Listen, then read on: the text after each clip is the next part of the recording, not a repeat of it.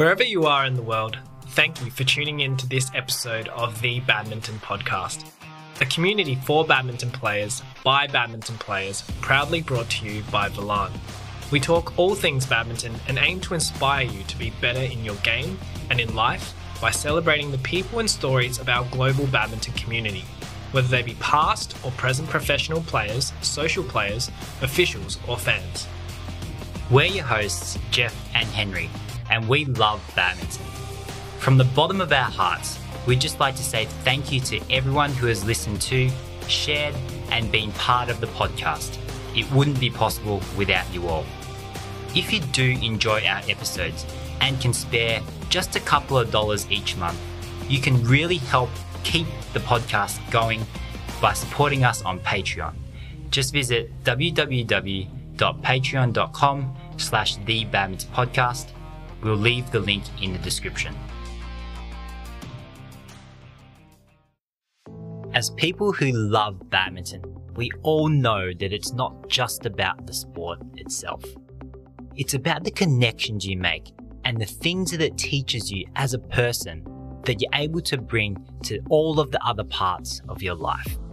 That's why we want to introduce you to the book Mirror of Magico, written by Al Liao, a former Taiwanese national badminton player who is as passionate about badminton as us. For those who love Harry Potter, you want to give this one a read because Al has authored a fantasy story where three different characters with varying personalities go on a journey of adventure and learning. And they realize that things don't just happen to you, they happen because of you. And by being yourself and spending time in your dreams, you can conquer the evils and be the best version of yourself. So make sure you check it out. Mirror of Magico, written by Ao Liao. You can find it in all leading bookstores, and we'll leave the link in the podcast description.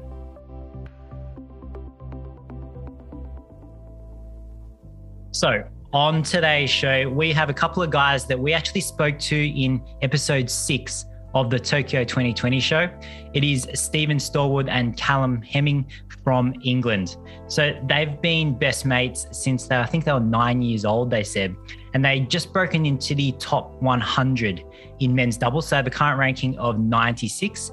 And they're also going to Finland to play in the Sudirman Cup, as well as Denmark to play in the Thomas Cup this month and then next month as well.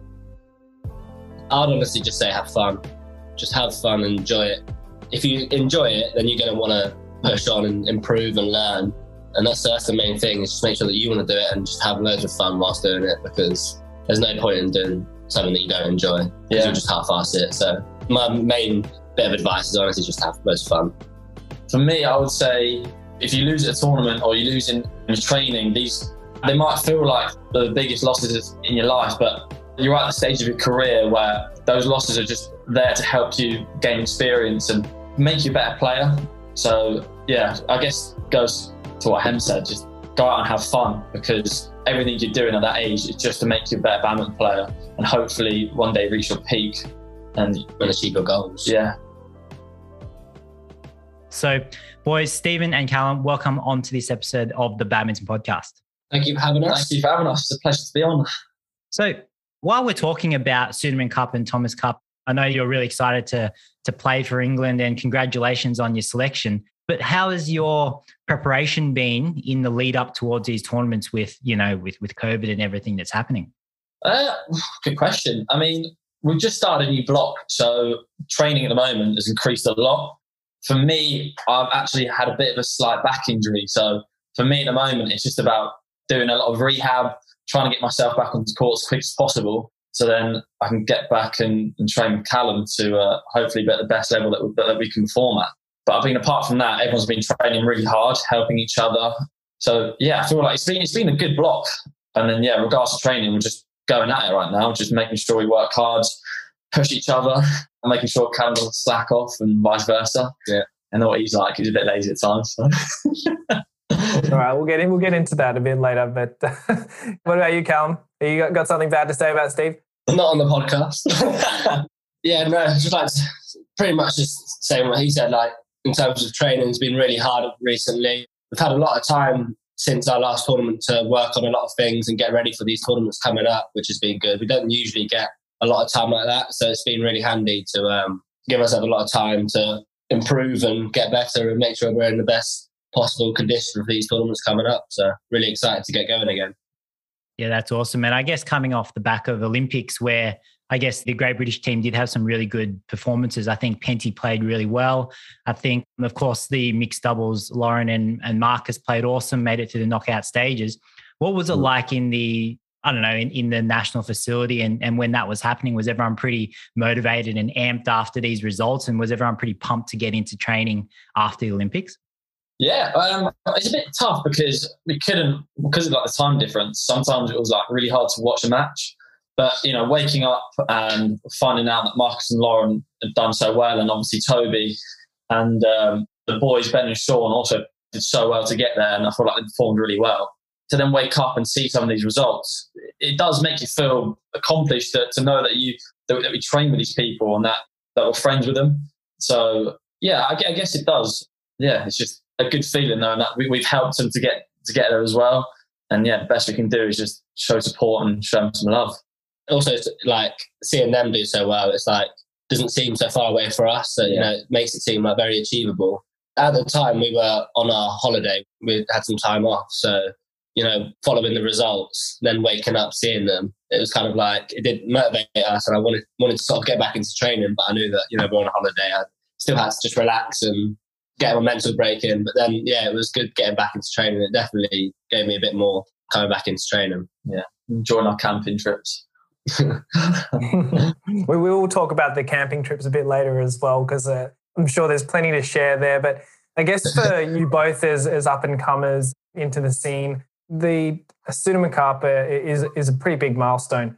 And before we sort of keep going as to the future of, of this partnership and, and what you guys see as your goals, but what I want to do is sort of take it back and, and, sort of learn a bit more about you, just so our badminton community can actually get an idea of who you guys are, how you grew up, how you found the sport, and how you found to love the sport. Yeah, sounds good.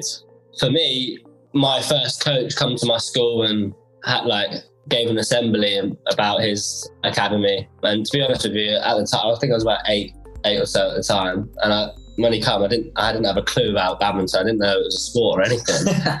went home and told my parents about it, and they said that they used to play it lunchtime in their work and stuff, and they had a couple rackets. I was like, you know what, I'll give it a go because I was always interested in sport and trying new things. And then I turned up at, the, at these trials, and my coach was really impressed with me, how I, like my hand-eye coordination and everything. That was just like really energetic and competitive. And then I started training once a week, and then being competitive, I took it up two, three times a week, and then just constantly wanted to win and get better. And I just found a love a love for the sport as I was playing more, more and more of it.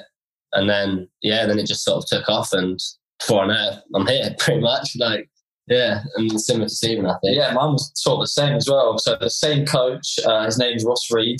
Uh, shout out. Yeah. um, yeah, so he came to my school, had an assembly about badminton. So went to the first trials and I managed to, to pass that as well. You know, it was the same sort of thing as what Cam said. Uh, he was impressed. He liked the way I played, showed that that work hard mentality. And then, but the, the thing is, I couldn't go to the training because it was so far away. And then what happened was at our local leisure centre that um, that I went to, they moved their training over to there. So I did a second trial, got into that, and then uh, started training, and that's how I met Callum. Yeah, and I think we've got such a good friendship, but we're also very competitive. So we sort of we bonded quite well because of that. I don't think any of us wanted to lose to each other. I remember the first memory I've actually got of Callum is when we were learning our overhead throws, and uh, we had we both had so me, Callum, all, all the others that are in, were in the um, in the session. We had a shuttle, and we had to practice our overhead throws. And um, me and Cam would always come first and second, first and second. But the best part is Ross would always basically say, whoever wins would get a pound. so after every session, it was like me and Callum would take away one pound, and I feel like because of that, we bonded so well. We've had such a good friendship and connection ever since. So. I think they're like competitiveness really like pushed each other. Like we always wanted to win and get like, one up each other, and it always just pushed us. I think that's kind of like what separated us from a lot of people in our group when we were young. But it, sometimes it got a bit too far. There was a few fights, a few tears involved at times, but Racket breaks as well. Yeah, I, yeah. I was emotionally like emotional wreck a a few fallouts. But My it's mum, my mum would end up buying me like twenty pound rackets because I'd just come home with a smash racket. Yeah, she was not happy with that. Yeah, So head to head, can you remember? I'm sure you remember. Okay, the first time you played each other, I'm sure you both remember that. I think anyway. The first Um, time you ever played like a singles match against each other. I think that's one. yeah, I think Callum won. I can't remember. I know one time he smashed me, like it wasn't even close. But I can't remember what tournament it was at. because there's been so many, it's hard to sort of differentiate.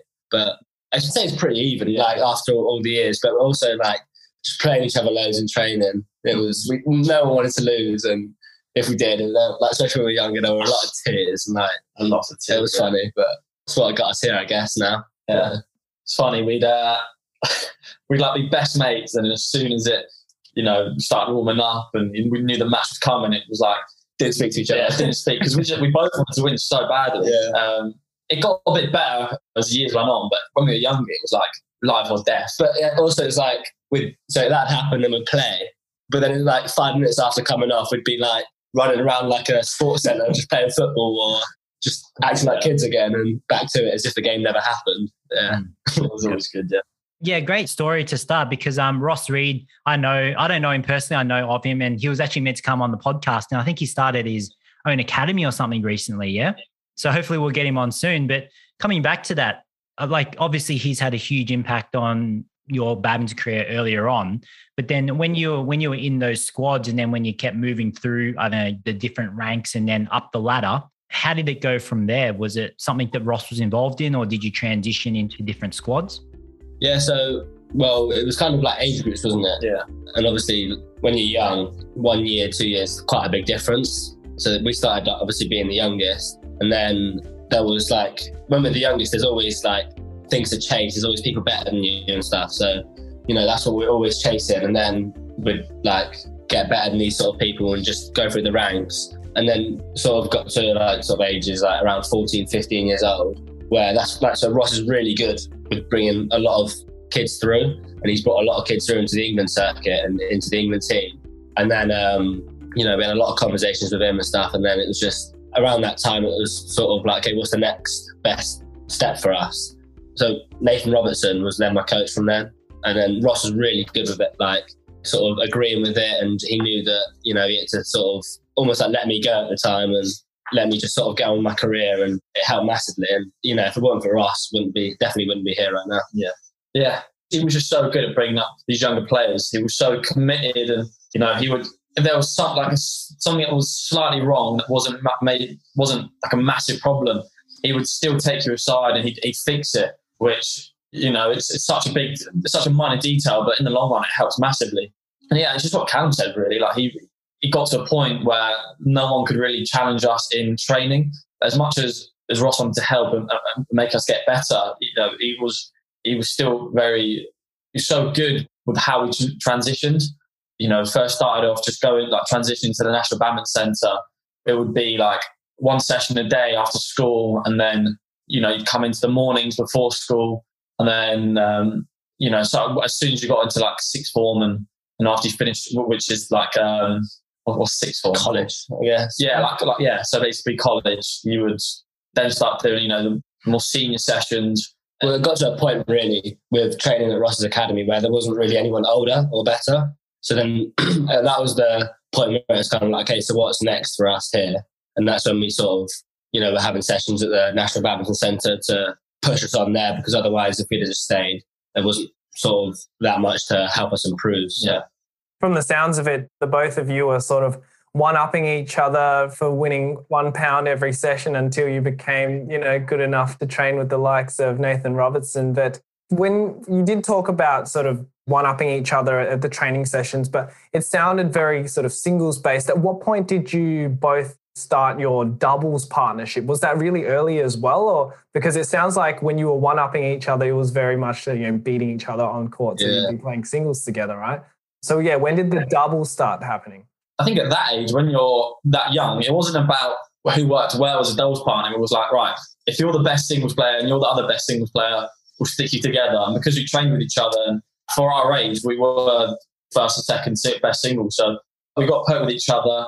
I think we played under 11s and under 13s. And then, yeah, I think at that point, we sort of we got to know other players from around England, and then we sort of went our separate ways. But we, we had good fun together. Yeah, um, yeah. I mean, back then it was all kind of games. It was kind of just enjoying it. Like, you know, we played. So, like you said, it wasn't just like just singles. We're playing doubles and makes play everything really.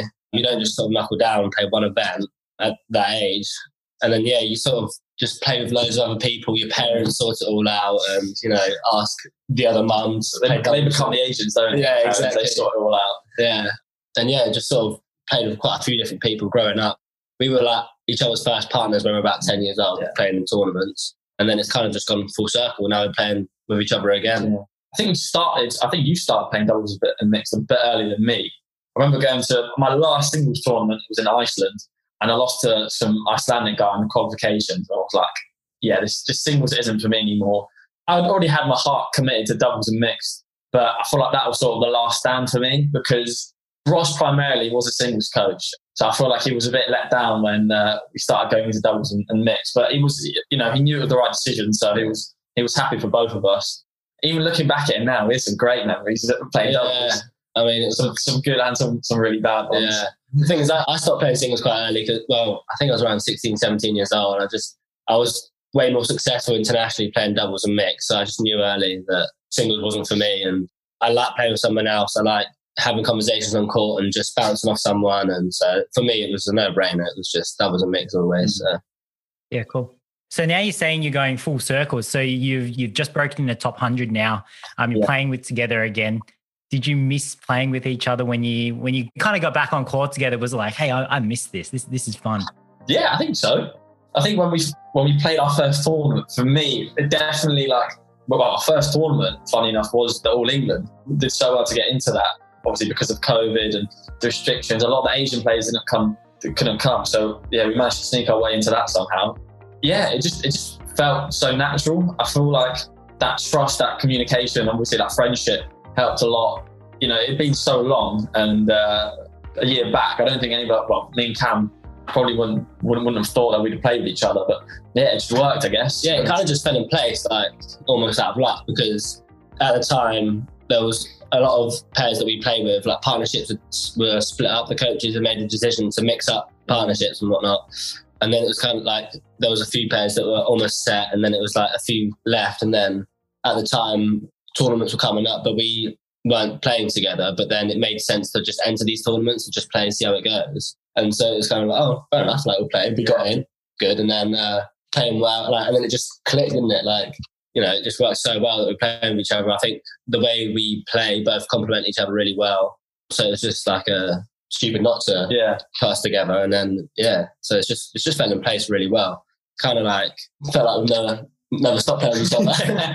but um, it's nice though, like it coming around full circle. Like it's been like ten years that we haven't played with each other, and it's funny that like we both started this doubles journey playing together, and now we're here. I think it's quite a fairy tale story because the first tournament I ever went to as a kid to watch and spectate was the All England, and I was with Callum and his mum, and you know seeing all these top players. I remember not necessarily doubles, I was more focused on the singles, but seeing like Lee Chong Wei and like Lin Dan battle it out, and to then step on that same court with Callum for the first time. Yeah, it was definitely a memory that I'll remember for the rest of my life. Yeah. But yeah, it's funny how, how it did come around. Originally, I was playing with Zach Russ, and because we hadn't had any tournaments for so long, they wanted to mix up the partnerships. And I think so. They had they ended up putting Zach and Roy together with Man Ethan. At the time, me, Max Flynn, and then Greg Mairs were the only three left. And then Callum, I think, had you were sort of committed and mixed at that point, weren't you? You, had, you wasn't really part of the um, the doubles lot, and I think yeah, they, they stuck him in and worked well. He just yeah, worked well. I guess it is a bit of a fairy tale story. Uh, they should really make a movie about it, but maybe towards the end of your career, because it is very in the very early beginnings. Although you have played together or been playing with each other for such a long time, but yeah, in terms of just for the badminton community who may have not heard of you, may have not seen you guys play, you know, when we, we talk about men's doubles players, there are certain players who prefer being at the front of the court, other players preferring at the back of the court. Can you give us an idea of what you guys are like on the court? Because you say you're saying you're so compatible. Can you talk us through like what what is it that we would expect to see when we watch you guys play? Now, just a quick word from our sponsors. The Badminton Podcast is brought to you by Volant. Volant was first born out of our frustration with the confusing, bright, and unsightly clothes and equipment that we saw in the badminton world. But now it's so much more than that. Our mission is to accelerate the growth of badminton by providing players with products that enhance their love for the sport. All in all, it's high quality gear that makes you look and feel great on and off the court. So make sure you check us out at volantbadminton.com and follow us on our socials at Volant Badminton. Yeah, I mean, Steven quite like he likes the net a lot. He likes going forward. He's quick. And then I was I played mix, so it kind of makes sense for me to be slightly more Yeah. of the rear court player and Steven to get the net. But at the same time, because we are similar players, we kind of just sort of mold around everywhere. So we like being too set because then it gives people a formation to sort of break or whatnot. So if we both can play at the net, we both can play at the back, then it just makes it so much harder for people to play. And yeah, and also with our speed, it like we just sort of rotate around each other really quick, and cover the court really quick, and so it's kind of just like play everywhere, don't we? We don't really. I mean, there is obviously a set. Steven likes to go in more, but we just we do everything honestly. Well, going into that partnership, so beforehand in my previous partnership, I was the rear court player. So to go and play with Callum, I had to learn very quickly that I was the one that was going to have to start coming in. And it's still something that I'm working on, something that I can still get a lot better. But I don't think it's, it's not necessarily like even like formation and why it works. I think even like mentally and, um, you know, I'm, I'm a very like, when it comes to tournament, I'm a very upbeat player. I like to shout. I get very emotional. And I think Callum can calm me down like really well. So in those key crucial points where, you know, I can be quite tense, you know, like the last couple of points in the game. And Callum, Callum will turn around and he'll be, you know, he's very calm, collective. And I think we sort of bounce off each other. So I'm quite vocal, quite loud. And that, that, that will transfer to Callum and then vice versa. Him being quite calm and collective can transfer to me. And I think we had a tournament in France, the uh, Orleans, Orleans Masters. in the quarters, we were 2017 down in the third. And a stage like that, it's just like, you just got to do something new. And I felt like Callum was so, uh, he was so calm. And as soon as I turned around to him, and, you know, you could tell he was like, he wasn't faking it. He genuinely was like, we're going to win this. It's going to be fine. And I feel like him saying that, I ended up believing it. And we managed to pull through and win and get, us, get us, ourselves in the semi. But yeah, it's stuff like that, which I feel like just works so well. Yeah, so it's decent that. Yeah. Awesome. Awesome. Now, if we go to the, I guess, the other part of it, what do you think doesn't work so well? So, what are the things, is, Callum, is there something that Steven does that just annoys the piss out of you? Um, Here we go. or vice versa? Two things, as soon as it's finished, we start going at each other. so like Steven was saying then how he's so energetic at times like there's no off button so he's just constant like we're trying to warm up like I've done my warm up and I'm, I'm ready to go. And then Steven's like come on let's have another hit. Let's keep going let's keep going let's keep going. And he's just like a energetic bunny it just doesn't stop. Steven just sometimes relax. But the thing and also we know each other so well that like the slightest thing that's off you know we can pick it up straight away. So Yeah. nothing goes like miss. So we got to be very true and honest with each other, otherwise, yeah, it don't work. But yeah, We're not here to break up partnerships, by the way. yeah, yeah, that, yeah I think it's not necessarily in the tournament, but maybe my training. Just that some, I just want him to speak to me more because, like I said, I'm a very emotional player, and I just want to, I want to talk, I want to have that conversation. Callum, when he trains, he's in the zone, and he, he's very focused on, on himself.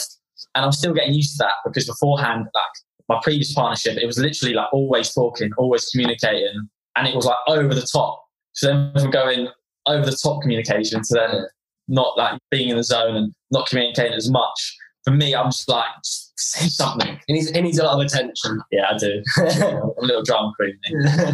Yeah, I mean, like, like it's, it's still such a new partnership. Like, I don't think it's even been a year yet. So it's still so many things that we that you know we can that we're doing to try and improve and help each other. So, oh, to be fair, there is one thing. It's when, it's when oh, like because I'm constantly coming to the net, and there are times when I want him to go. and it doesn't happen. So I'm like hitting it, and I'm like, oh, for God's sake, right, here we go. I've got got to run in now, and it, it obviously will go to the back. And but yeah, it's just something that that, that we're constantly learning, and yeah, constantly developing. That's So- that, but I didn't know what he was going to say.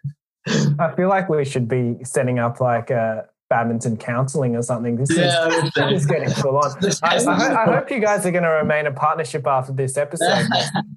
cool. No, this cool. is this is good. Air, air it out while you can, boys. You, you got some big matches coming up. Like, I'm, I've been on holiday with this guy. Like, he's come on family holidays. so at this point, I'm sort of used to. it. We've spent some, some long periods of time with each other, so yeah, I mean, nothing really pisses me off that much. yeah. at this point. Yeah, look, I mean, it's great to actually hear and see your relationship on this episode, and and it's great that you guys can really trust in each other, especially when you are, say, 2017 down, and you get to look at Callum and he's like, "We got this." That's a good feeling to have, and a good good partnership to have, even though after the match it may not be, but it may may not be so calm and collected, Callum afterwards. But Yeah. in terms of outside of badminton, you can talk inside or outside of badminton. I'd want to know what's the worst thing that you've done to each other. I have to think about this for a minute. I have to be careful what I can say, yeah? Yeah, I'm thinking about that as well. Um, hmm, worst thing that I've done to each other. you got anything in mind? Nothing that I don't think I can say. I've, I've done the old, you know, like if we've gone out drinking and Callum passes out, you do the old drawing and stuff. But I mean, if we try, if we try something I can actually say, We can just make it an explicit episode, so feel free. Well, to be fair, it's not the worst thing that we've done to each other, but he's helped me out before we were on holiday. We went to Malaysia and then we'd gone down to Singapore for a few nights. And it had been a heavy night. And um, maybe this is the worst thing that I've done to you because you had to help me out here. But it was a heavy night of drinking. And then I'd basically just passed out in the hotel and we'd had to get back to Malaysia that morning. And he literally packed all my bags, got the, pa- the passport ready. What a and then, bro. uh, yeah, honestly, then dragged me back onto the coach. Um, and then before I knew it, I've woken up and I'm in Malaysia and he's just sorted me out fully. I, I don't know how I did it. To be fair. I, I blame the uh, the lack of security on the uh, the bar. Yeah, yeah. we, we were pretty bad at this point. So we, we, the, the bar that we were in, you had, uh, you, I don't know how much it was, like 50, 60, what, what is it? Singapore dollars. Yeah, Singapore dollars. And you basically got unlimited beer. So we were there for the last two hours. So we made it our mission to get our money, our money's worth. Yeah. But like the, uh, the barmaids and bar, uh, the people who work at the bar, just, I don't think they were used to, to the English thing, English drinkers because we were down in one after another and we were like, right, next drink. And they were, big- they were quite slow. So I think we uh, took it upon ourselves to start pouring our own drinks. So I don't think they were very happy about that. And uh, yeah, that, I think that sort of sent him over the edge. But yeah, that, that was funny. I mean, that's like, so, So, outside the bus stop, he just slumped on the stairs. But yeah, that was that was yeah. fun. So that was the best thing he did to me, but then I was worst thing that I've done to you maybe Yeah, was That, that's a solid effort, Steven. Good, good job. I don't know how you dragged him. He just wakes up in a different country. Yeah, it's, it's a good story. It's though. one night, to be fair. Yeah. Yeah, something something we can, we can bring up. Yeah, Um, been good to each other. You know, like that story. We look out for each other, so there's nothing that bad that we. I don't think there's, there's nothing that really stands out, but we've done like stuff to each other. Well, Um, we've almost had a couple fights, like going back to like the early days where we're try- we, we used to play this game with a little foam ball. We'd lower the badminton net and we'd play like we call it what was it called? uh, softball. Softball. And so it's kind of like tennis, badminton, whatever. And then some of those games got heated, and then we'd be walking off the court after like almost like smashing into each other, not quite wanting to hit each other. Was, but and then we just like run off and like so there was almost a few fights that broke out. We were never fought or anything like that. To be fair, I feel like we've had a couple nights out where, I mean, we, we, it's literally something we laugh about the next day because you know it's just the alcohol. But there are times where like kind of might have blocked me. well, we won't go into detail. yeah, but I mean, it was something literally like the next day we just laugh about it, but it was just hysterical. And Steven, Steven can be a bit bipolar on the drink sometimes. yeah, that's very true. okay. All right. All right. All right. We can leave that there. A really important question here, though. Who actually smashes harder? I don't. That's not even. That's not even a debate at this point. I, Okay. I don't hit it that hard. I might have the muscles for it, but He- just, he- just, just for show. he, he- yeah, he jumps higher, so you got the intimidation factor.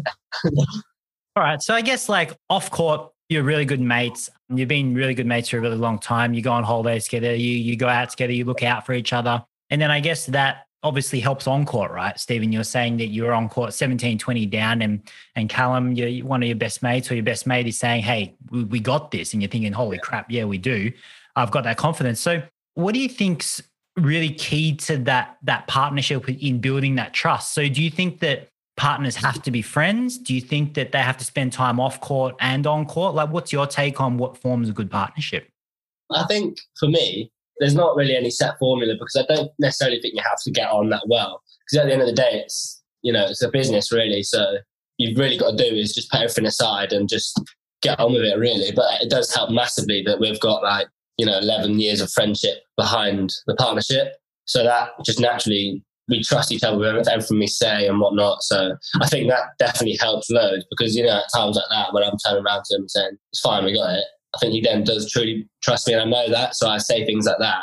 But yeah, I don't necessarily think you have to be that good mates, but you just got to push things aside and just know that you've got a job to do, get it done. Really. Yeah. So, and it's just like a cherry on top that we're mates and stuff, and you know, it's like nice that you know if one of us are winning, we're both winning. So I feel like that friendship as well. It's like what Hem said: if you're there to win, so you're, you're putting any like feelings and emotions aside, but if one of us is having a bad day or one of us isn't feeling 100% and you can tell, I feel like because of that friendship, we can always try and get that person feeling good again. Whereas, you know, if you weren't that close off court and you didn't have that friendship, I feel like stuff like that would maybe go to, you know, sort of dismiss it a bit and just try and focus on, on ourselves. So, yeah, that, that friendship does come into play, I think, on and off court, because we can have, you know, if we want to talk about our badminton and stuff that we're trying to improve on, have like a proper in depth conversation where I feel like you know, there could potentially be partnerships out there that that wouldn't go as far as, as have these sort of conversations, or they wouldn't have in-depth conversations. So, yeah, you know, like Cam said, it definitely helps. Yeah, we lay it all out on the table when we have these chats at times. Yeah. You know, there's nothing that's like left behind or anything like that. We just say it how it is, and we know that it's nothing personal. It's just what needs to be said and what yeah. needs to get done to get us better. Very mature answer, boys. look, uh, look, uh, yeah, the, the maturity that you have and the friendship that you lean on outside of the court and then and then on the court when it's required is is is probably one of the reasons why you are heading to the Sudirman Cup together. And we did touch on that at, the start of the episode, but. Uh, I wanted to sort of come back to that now and just get your thoughts on, you know, how did it actually feel when you guys were selected? And who would you like to play at the Sudirman or Thomas Cup? Well, for me, it's actually my first. It will be my first time representing England. So going into that meeting and then finding out that not only did I get picked at uh, Sudirman, but Thomas as well, like, I was over the moon. I feel like the reason why I was so happy is because for me, my badminton career hasn't been just one like easy sailing. Yeah, it hasn't been right. smooth sailing. I've had, you know, back like two, three years ago, I was me as a person when it came to training and my character, my characteristic, they were they weren't something that I could be proud about. So to then, you know, get my head down, focus, train hard, not only on court but just as me as a person, it just felt like something had finally paid off. So yeah, I was so happy, and to then know that I've done it with with my best mates, then just makes it even even even better. Yeah, no, it's obviously it's amazing getting that that call up again and uh, knowing that you're going to represent your country and mm. on the world stage you know, something that I'm always going to be proud of. And yeah, and it's just going to be exciting. I think like playing, hopefully playing some top pairs and getting that exposure and experience will be really, really good and key for us. And I think who have we got in Thomas? We've got in Thomas Cup. I think we've got Malaysia and Japan in that group, I believe. We don't know if we're going to play in Japan because obviously Kimura, Sonoda, and yeah. are all retired. So. Oh yeah, well, I would say that we look forward to playing them. Yeah, but I don't know who they're going to be taking now. Just playing but again, anyone they, they bring is going to be like, yeah. good, aren't they? So just exciting to. Just, yeah, hopefully we just, yeah, get some good court time, get some exposure, and just hopefully we can play our best and hopefully uh, get a couple upsets, maybe. Yeah, definitely. Who knows what can? Yeah. Nice, nice, nice. Well, like I said before, congratulations, and we wish you all the best for both of those events. And yeah, Callum, and you're also potentially playing in some mixed doubles in the Sudirman Cup as well, yeah? Yeah, don't know what teams are going to be selected and who's going to be selected when the team comes out. But if I get selected, then I'll, I'll be grateful and I'll be like just giving it my absolute all and trying to win for the country. So, yeah, absolutely. So I know that you said we don't know exactly who's going to play what, but if you were going to pick any doubles pair in the world today, who would you two want to play? So not not because you would win or you would lose, or but who would you just want to play against and either test yourself or try to smash through or return someone's smash? Like who would that be? I would have said before they retired, Kimura and Sonoda. Yeah. I think their their energy and like how quick they are. There's not really a pair like them to be fair with how, how they play. And I just think it'd been cool to play against them and just experience someone coming at us with like that sort of speed because that's kind of similar how we play, obviously to a better scale, but it just would have been Yeah. it would have been cool to play against them. Yeah. Yeah, I agree. Kimura Sonoda. Just Yeah. the speed is like crazy and yeah, something that we definitely want to try and achieve in the Mm. future to get that that quickness. Yeah, we look at that we look at that pair and sort of try and take a lot from their game and try to implement it into our game because we're sort of similar like heights to them. We're not that big, so you know, yeah, and play similar to them. So yeah, Yeah, it's really special to watch Kimura and Sonoda play. And I think when Jeff and I was watching the Tokyo 2020 show, we were talking and, and saying, you know, Kimura and Sonoda are essentially just mini, not mini me's, like replicas of each other. Maybe they look a little bit different, but the intensity is the way that they play on court is pretty much they're just like the same person times two. They're just, yeah, just so fast, so dynamic, and just so interesting to watch. So, look, we really do hope that that you will get the opportunity to play them both. And speaking of, I guess we are wrapping up this episode. So if the badminton community that are listening want to follow you both on your journey so that they can hopefully watch you play Kimura and Sonoda, and maybe you'll pop it on your Insta story or as an Insta post at some point. yeah.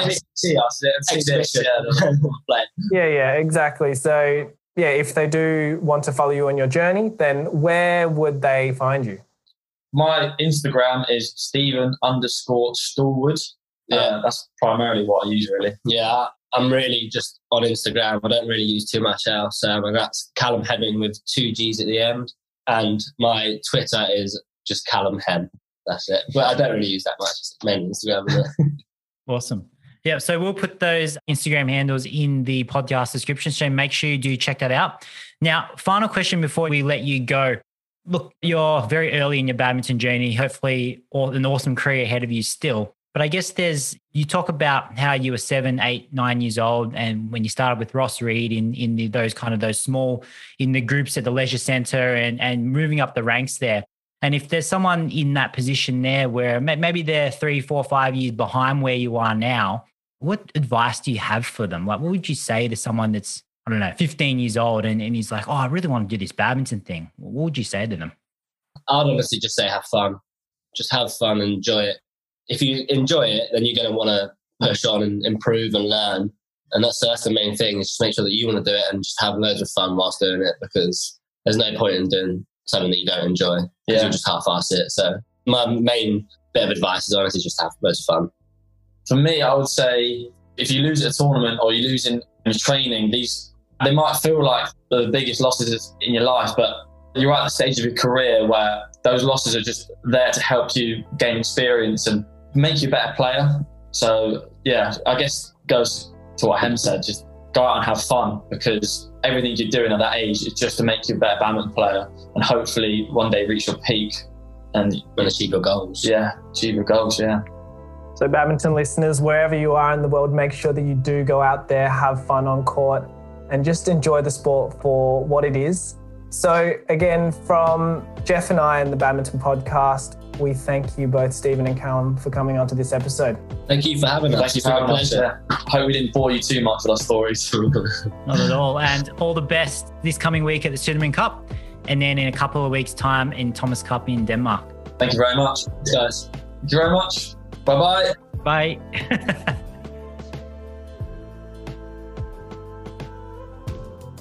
So, from Henry and I at the Badminton Podcast, thanks for tuning in to this episode.